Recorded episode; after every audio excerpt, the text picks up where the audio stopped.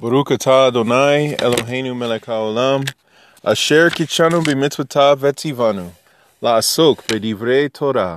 בהרב נא אדוני אלוהינו את דברי תורתך בפינו ופי עמקה בית ישראל, ונהיה אנחנו וצאצאינו וצאצאי עמקה בית ישראל, כולנו יודעי שמך ולומדי תורתך לשמה.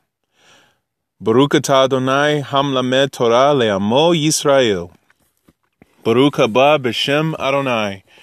Well, I wanted to just drop in and share some things on the wife of Esav, whose name was Timnah, who is the mother of Eliphaz, the grandmother of Amalek.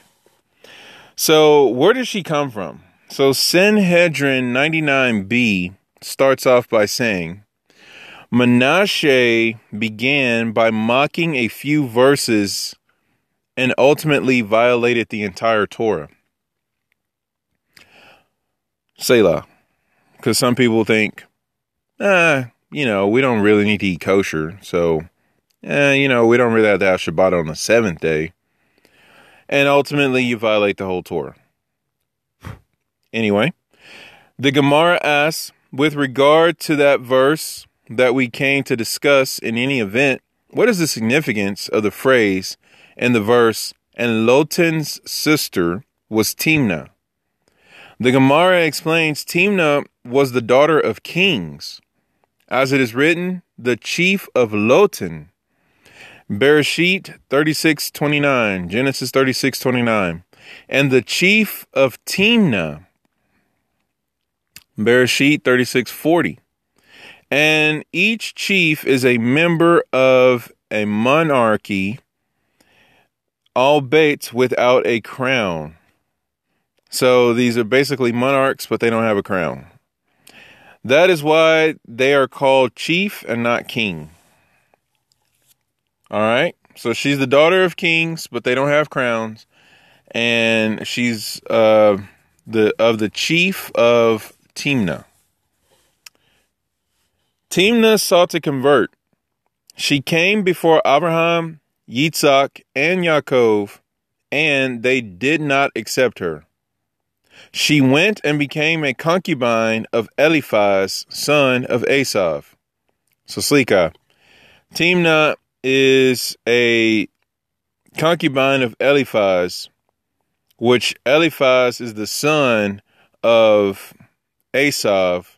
So Timnah would be actually the mother of Amalek. Wow. Okay. So anyway, um, just to clear that up, she went and became the concubine of Eliphaz, son of Esav, and said, referring to herself, It is preferable that she will be a maidservant for this nation, and she will not be a noblewoman for another nation. So basically, she's like, I want to be a part of the household of Abraham, Yitzhak, and Yaakov.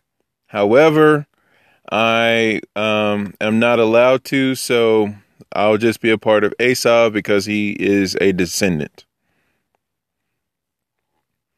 All sorts of problems wrong with that, but okay.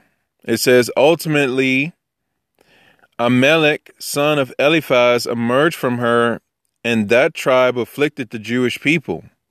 What is the reason that the Jewish people were punished by suffering at the hand of Amalek?